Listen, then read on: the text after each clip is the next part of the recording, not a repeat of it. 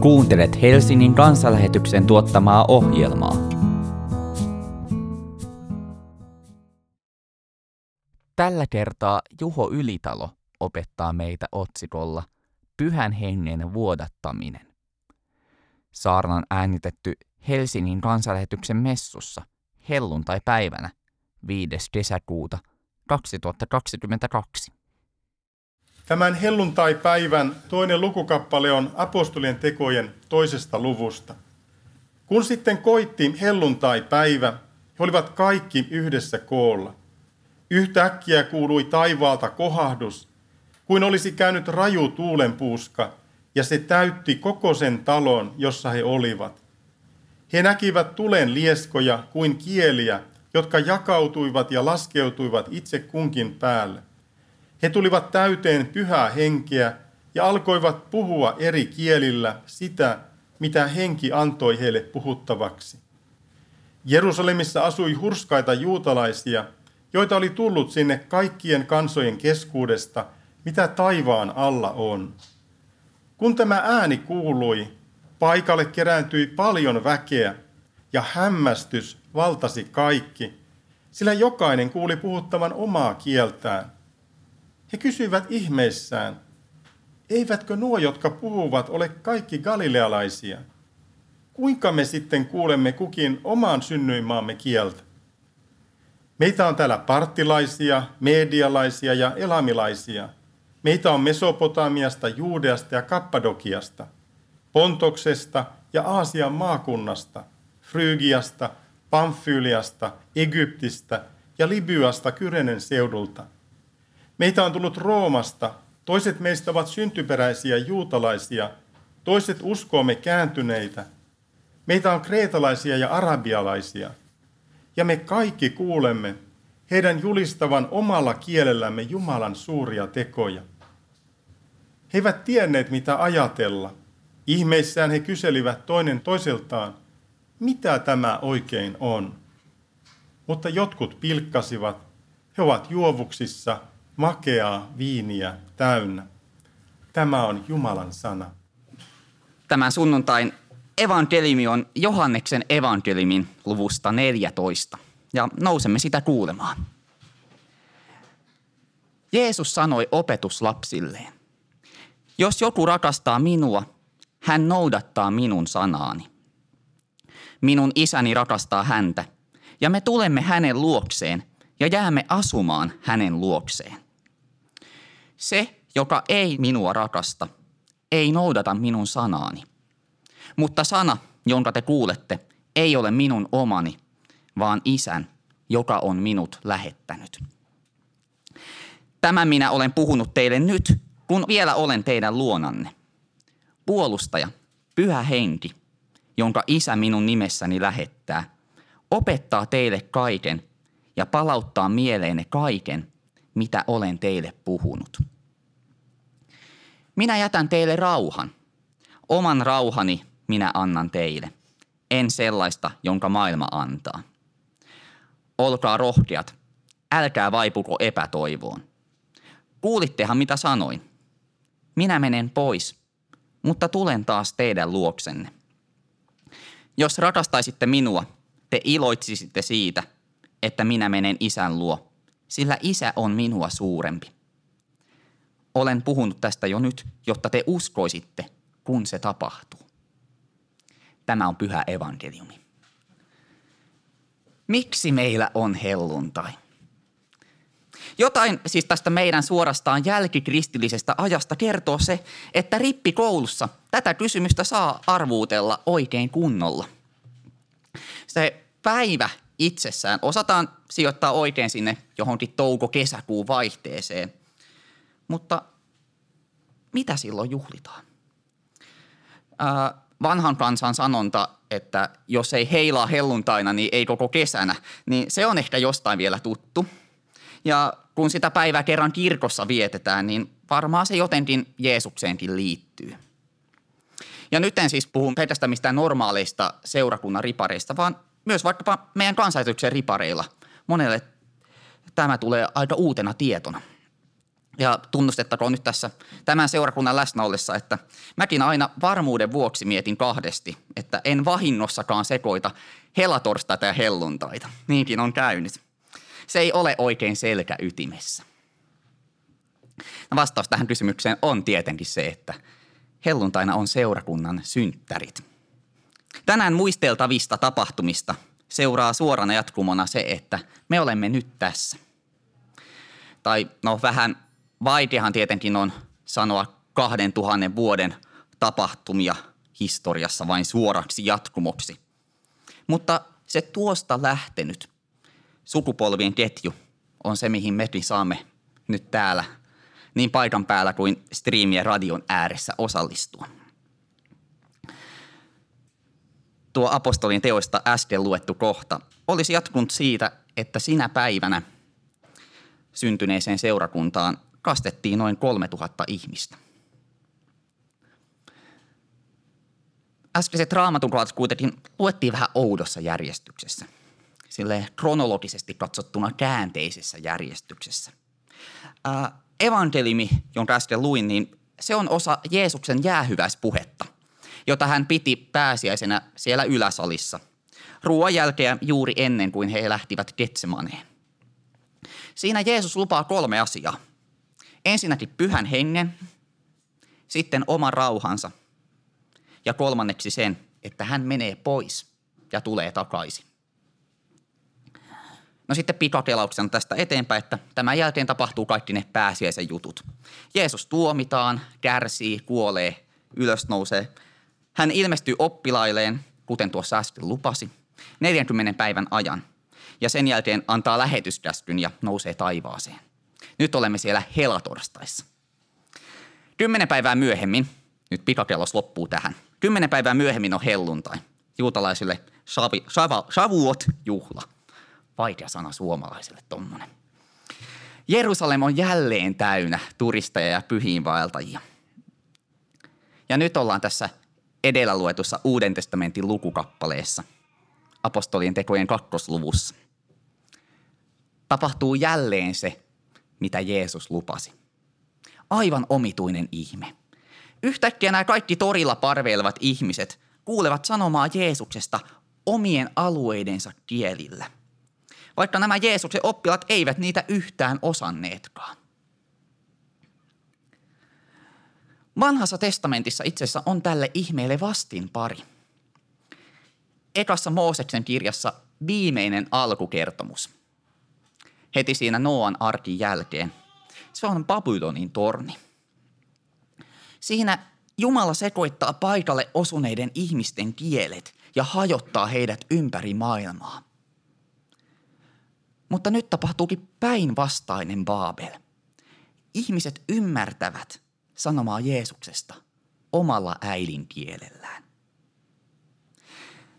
Ja eihän nyt tuota voi liikaa korostaa, että kuinka tärkeää tuo on. Helluntain ihmeen ansiosta me kuulemme Jumalan sanaa suomeksi. Raamattu ei jäänyt alkukielen vangiksi. Ja tässä on siis tosi iso ero vaikkapa islamiin, jossa se aito Korani, se on klassista arabiaa. Kaikki käännökset on vain haaleita kopioita siitä. Tai vaikkapa hindujen pyhä vedakirja, tai pyhät vedakirjat. Niiden ainoa oikea kieli, sanskristi, se hävisi kaikesta muusta käytöstä jo 300 vuotta ennen Jeesusta. Sitä ei pysty ymmärtämään, ellei opettele sitä kieltä ensin. Mutta meille, meidän raamattu, se on Jumalan sana ihan yhtä lailla suomeksi kuin englanniksi kuin vaikka koineen kreikaksi, jolla uusi testamentti kirjoitettiin. Elävä evankelimi voi levitä kulttuurirajojen yli. Se sopeutuu ja muuttaa kulttuuria. Se on tällaisena Jumalan lahja.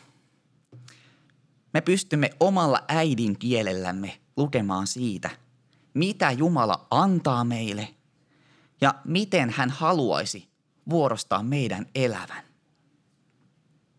Ja tästä jälkimmäisestä, siis miten Jumala haluaisi meidän elävän. Siitä Jeesus puhuu tässä päivän evankeliumissa näin. Jos joku rakastaa minua, hän noudattaa minun sanaani. noudattaa sanaa. Mä oon tällä viikolla pohdiskellut nöyryyttä Jumalan edessä. Meidän pitäisi olla nöyriä Jumalan edessä. Tämä on siis eri asia kuin, että pitäisi olla nöyristeleviä tai jotenkin sopeutua jonkun väärän valtarakenteen alle. Ne on eri asia kuin nöyryys Jumalan edessä.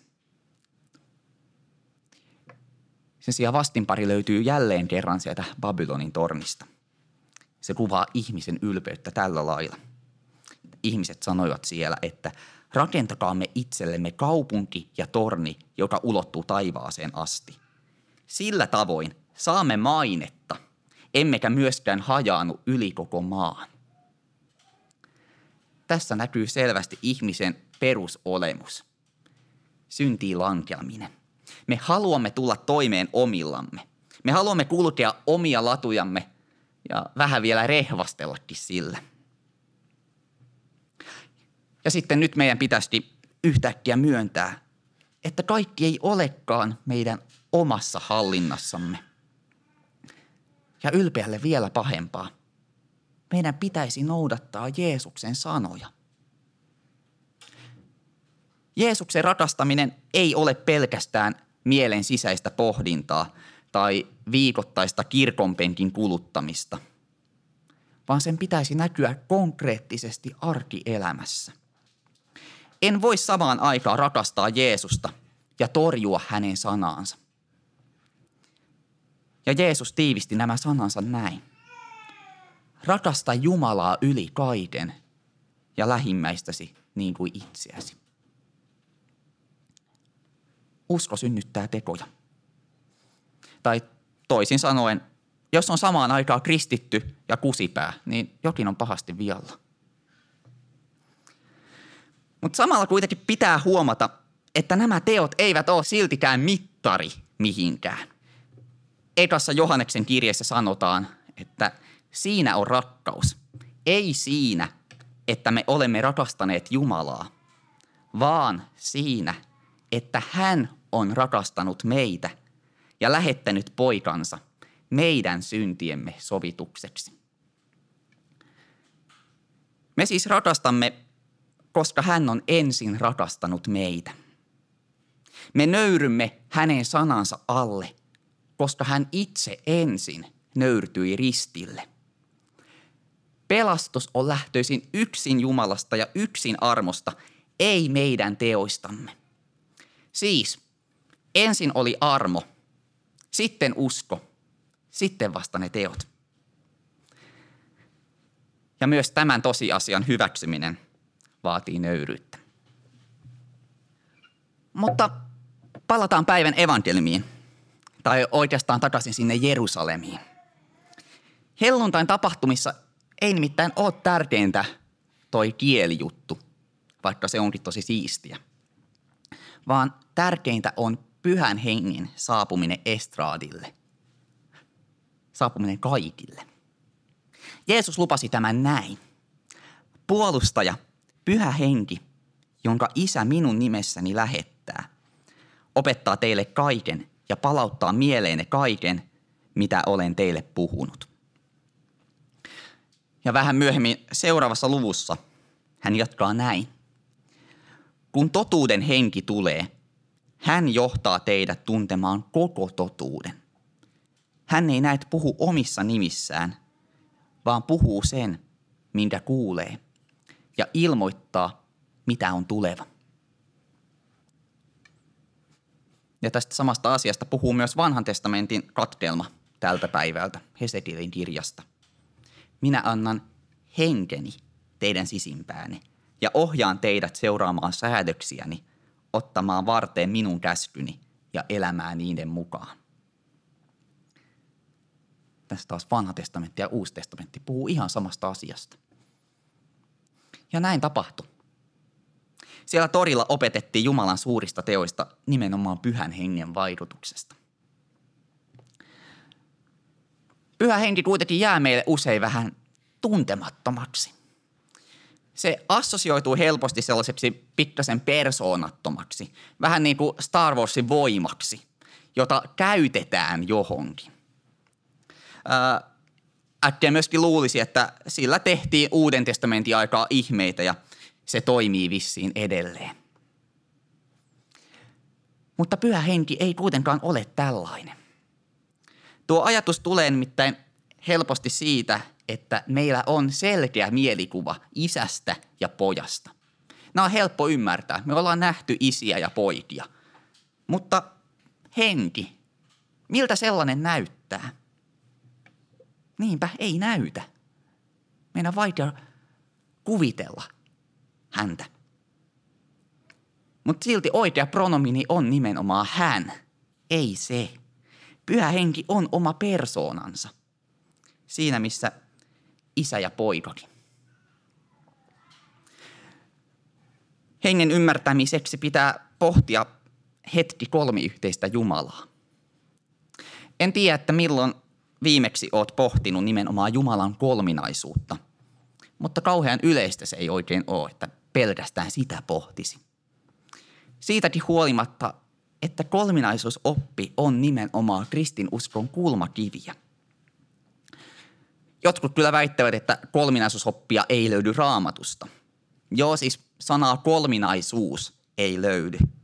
Mutta eikö tässä tämän päivän evankelimissakin ole kaikki kolme persoonaa yhdessä Jeesuksen lauseessa? Nimittäin puolustaja, pyhä henki, jonka isä minun nimessäni lähettää. Kaikki kolme mukana. No miten kolminaisuutta havainnollistaisi, jos henki on niin hankala havainnoida? Mä tykkään havainnollistaa kolminaisuutta piirtämällä. Ja nyt pitää pahoitella radiopodcastin kuulijoita, koska te ette näe tätä flappitaulua, jonka otan nyt esille. Mä seuraan tässä osittain Pasi Turusen mainiota kirjaa, jonka otsikko on ytimekkäästi kolmiyhteinen Jumala. Kristinuskon mukaan Jumala on yksi ja ainoa. Näin meni jo muinainen israelilaisten uskon tunnustus. Kuule Israel, Herra meidän Jumalamme, Herra on yksi. Me emme usko kolmeen jumaluuteen, vaan ainoastaan yhteen Jumalaan. Hän on rajaton ja meidän rajallinen tajuntamme ei kykene sitä täysin käsittämään. Me tiedämme hänestä vain sen, mitä hän on itse meille ilmaissut. Sekä universumin kautta että erityisesti omassa ilmoitetussa sanassaan. Tämä Jumala, tämä on kaiken luoja, kaiken alkusyy, kaiken isä. Tässä kohtaa siis vielä moni ei-kristittykin, kuten vaikkapa Jehovan todistaja tai johonkin ylijumaluuteen uskova, voi vielä olla samaa mieltä. Tämä ei nyt ole vielä mitenkään kauhean erikoista. Mutta kuitenkin nyt kannattaa unohtaa semmoinen harmaapartainen ukko pilven päällä, joka heittelee salamoita. se olisi nimittäin antiikin mytologian Zeus, ei isä. Isällä on poika.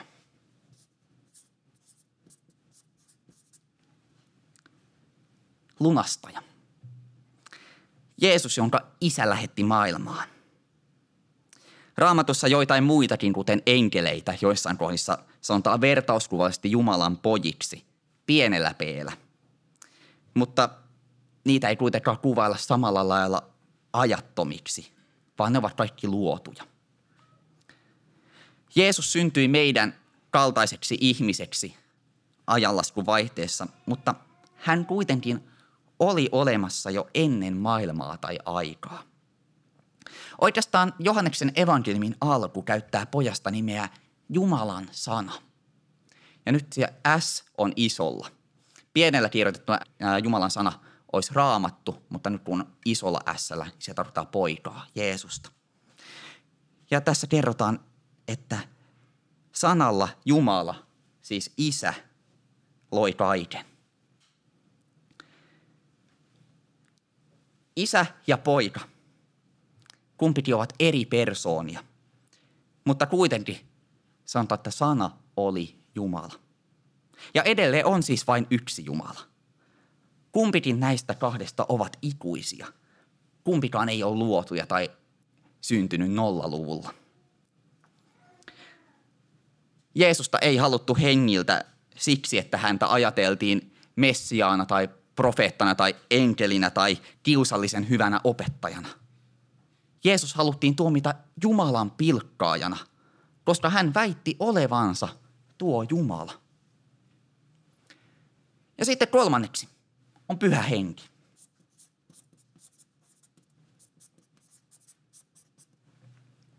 Pyhittäjä ja ilmoittaja. Hän on jumalallisesti läsnä ja kaikki tietävä. Pyhä henki kirkastaa Kristusta, joka taas kirkastaa isää. Ja myös henki oli läsnä luomisessa. Luomiskertomus alkaa, että alussa Jumala loi taivaan ja maan. Sitten, että Jumalan henki liikkui vetten päällä. Ja sitten Jumala sanoi, että tulkoon valo ja niin edelleen. Kaikki kolme ovat mukana luomisessa. Ja muutenkin nämä kaikki kolme näkyvät läpi raamatun. Vaikkapa Jeesuksen kasteessa henki laskeutui kyyhkyisenä ja taivaasta kuului ääni, että tämä on minun poikani. Helposti vanhaa testamenttia lukiessa tulee ajatus, että siellä touhua vain isä, Jahve. Mutta Jahve on Jumala. Koko Jumala, ei, ei ainoastaan isä. Esimerkiksi Jesajan kirjassa Jumala sanoo, että nyt Herra on lähettänyt minut ja myös oman henkensä. Ja tällaisia kohtia Uudesta testamentissa selittää hebrealaiskirja. Esimerkkejä riittäisi vielä koko loppupäiväksi, mutta säästän nyt teidät niiltä. Mutta näistä kolmesta pisteestä saa hienon kolmion. Siis, isä on Jumala, poika on Jumala – pyhä henki on Jumala. Mutta kuitenkin samaan aikaan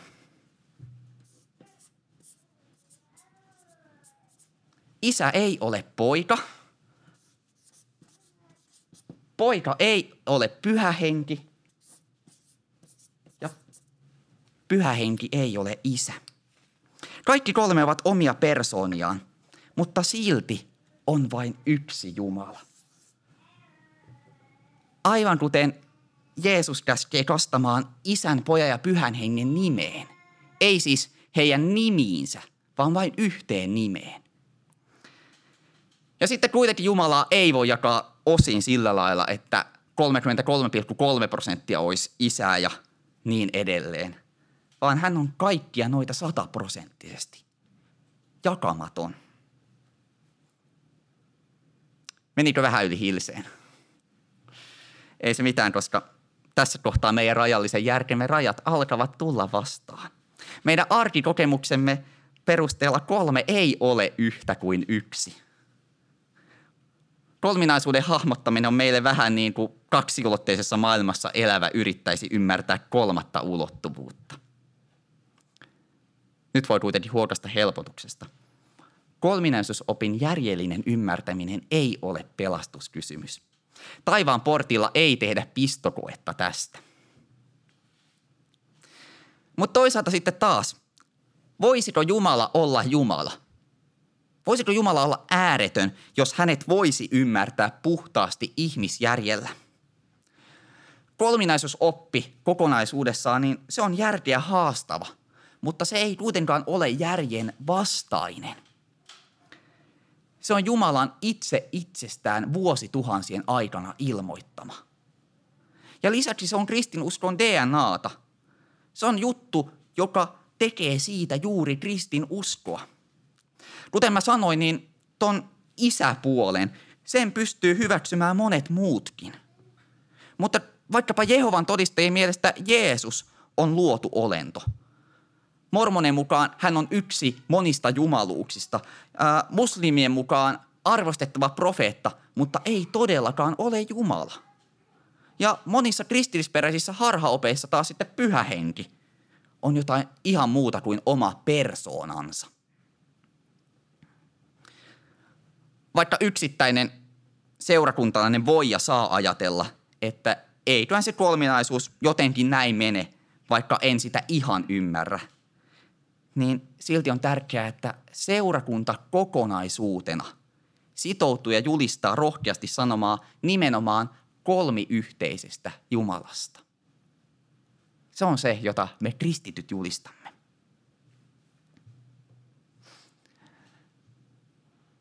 Mutta zoomataan vielä vähän tuohon päivän päähenkilöön, pyhään henkeen. Pyhä henki siis kirkastaa Kristusta, joka kirkastaa isää. Ja itse asiassa tuon kolmion, sen voisi kääntääkin toisinpäin, sellaiseksi väistämisvelvollisuusliikennemerkiksi. Noin. Isä on taivaassa. Poika on taas hänen luonaan. Oikealla puolella, kuten Jeesus sanoi menevänsä sinne. Ja hallitsee sieltä. Ja sitten pyhä henki. Hän on meidän kanssamme täällä maailmassa. Henki opettaa ja muistuttaa Jeesuksen sanoista. Raamattu on vaikea kirja, mutta pyhä henki avaa sitä ja auttaa meitä ymmärtämään. Henki on meidän puolustusasian ajajamme, meidän sisäisissä syytöksissämme. Hän kertoo meille, että velka on maksettu. Raamatun mukaan henki on myöskin esirukoilija, lohduttaja murheissa ja auttaja hädässä. Ja jos miettii sitä, että Jeesus olisi jäänyt hengailemaan tänne maan päälle vaan ihmishahmossa, niin hän olisi pystynyt olemaan vain rajallisen ihmismäärän käytettävissä. Jeesuksen luokse olisi varmasti vaikeampi saada audienssia kuin Yhdysvaltojen presidentille. Mutta sen sijaan henki, pyhä henki on jokaisen tavoitettavissa. Ja hän vaikuttaa koko maailman laajuisessa kirkossa. Mä en itse asiassa edes usko, että historiansa aikana näinkin riitainen porukka kuin kristityt voisi edelleen olla kasassa ilman pyhän hengen aikaansaannosta. Henki antaa meille myös lahjoja. Karismaattista kristillisyyttä nähneillä tässä kohtaa tulevat ensin varmaan mieleen armolahjat, paranemiset ja kielillä puhumiset ja muut. Nämäkin toki, mutta paljon muutakin. Pyhä henki on se, joka synnyttää meissä uskon. Galatalaiskirjeen mukaan hengen hedelmää ovat rakkaus, ilo, rauha, kärsivällisyys, ystävällisyys, hyvyys, uskollisuus, lempeys ja itsehillintä. Vautsi mikä lista. Eli kun sanoin tuossa aiemmin, että uskon pitäisi alkaa näkyä, niin lopulta sekin on Jumalan vaikutusta meissä pyhän hengen kautta. Kaikki on Jumalan työtä. Ja huomasitko muuten, että mikä oli tuossa lahjalistan kolmantena?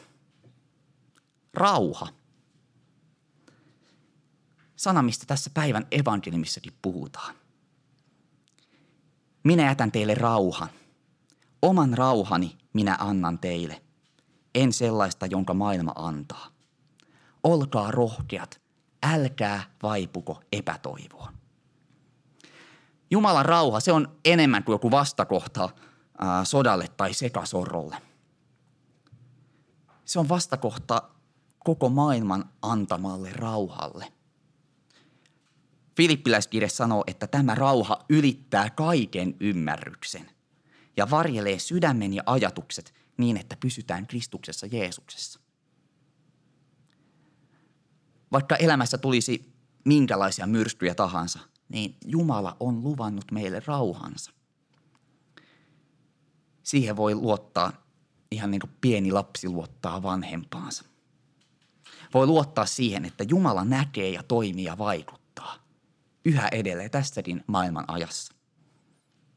Meillä Pohjanmaalla sanotaan, notta se on suuremmas käres. Kaikki on Jumalan työtä. Mutta mitä meidän sitten pitäisi tehdä? Helluntaina Jerusalemissa mietittiin ihan samaa. Päivän apostolien tekojen katkelmaa seuraa Pietarin todistuspuhe, jonka jälkeen kerrotaan näin. Kuullessaan tämän kaikki tunsivat piston sydämessään, ja he sanoivat Pietarille ja muille apostoleille, veljet, mitä meidän pitää tehdä? Pietari vastasi, kääntykää ja ottakaa itse kukin kaste Jeesuksen Kristuksen nimeen, jotta syntine annettaisiin anteeksi. Silloin te saatte lahjaksi pyhän hengen. Teitä tämä lupaus tarkoittaa teitä ja teidän lapsianne ja myös kaikkia niitä, jotka ovat etäällä. Ketä ikinä Herra meidän Jumalamme kutsuu. Mitäpä tuohon enää lisäämään? Pietari tarkentaa, että kaste otetaan nimenomaan Jeesuksen Kristuksen nimeen, joka on siis eri asia kuin aiempi Johannes Kastajan suorittama kaste. Kaste on henkilökohtainen helluntai. Siinä ihminen siirtyy Jumalan perheeseen ja siinä saa liittymislahjaksi pyhän hengen. Kaste ja usko yhdessä pelastavat. Ihminen voi koko elämänsä aikana kääntää selkänsä Jumalalle, mutta Jumala ei kuitenkaan käännä selkänsä ihmiselle. Silloin kun palaa takaisin Jeesuksen luokse, niin se vanha kaste riittää ja kantaa edelleen. Uutta ei tarvita. Tästä puhutaan kasteen armona. Ja tätä kasteen armoa juhlitaan kohta ehtoollispöydässä, jossa nautimme Jeesuksen ruumiin ja veren. Tämäkin on pyhän hengen lahjaa meille. Rukoillaan keskiaikaisen helluntai-hymnin sanoin. Tule pyhä henki tänne. Laskeudu taivaasta alas meidän sydämissämme Kristusta kirkastamaan. Tule köyhän apu. Tule lahjain antaja. Tule sielun kirkkaus. Sinä paras lohduttaja, sielun hyvä vieras ja suloisin lämpö. Työssä sinä olet lepo, helteessä virvoitus, murheessa lohdutus. Sinä kaikkein pyhin kirkkaus ja valo, täytä uskollistesi sydämet. Ilman sinun voimaasi ei ole mitään viatonta. Pese se, mikä saastainen on, kastele se, mikä kuiva on. Paranna, mikä haavoitettu on, pehmitä, mikä kova on, lämmitä, mikä kylmä on, etsi kaikkia eksyneitä. Anna uskollisillesi, jotka sinuun turvautuvat pyhät lahjasi. Anna uskon vahvistuosta, anna autuas loppu, anna iäinen ilo. Aamen. Ohjelman tarjosi Helsingin evankeisuterilainen kansanlähetys. Jumalan palveluksemme, eli kansanlähetyksen messu, on sunnuntaisin kello 11 Alppikodilla osoitteessa Karjalankatu 2a. Katso lisää kansanlähetys.fi kautta Helsinki ja tule mukaan.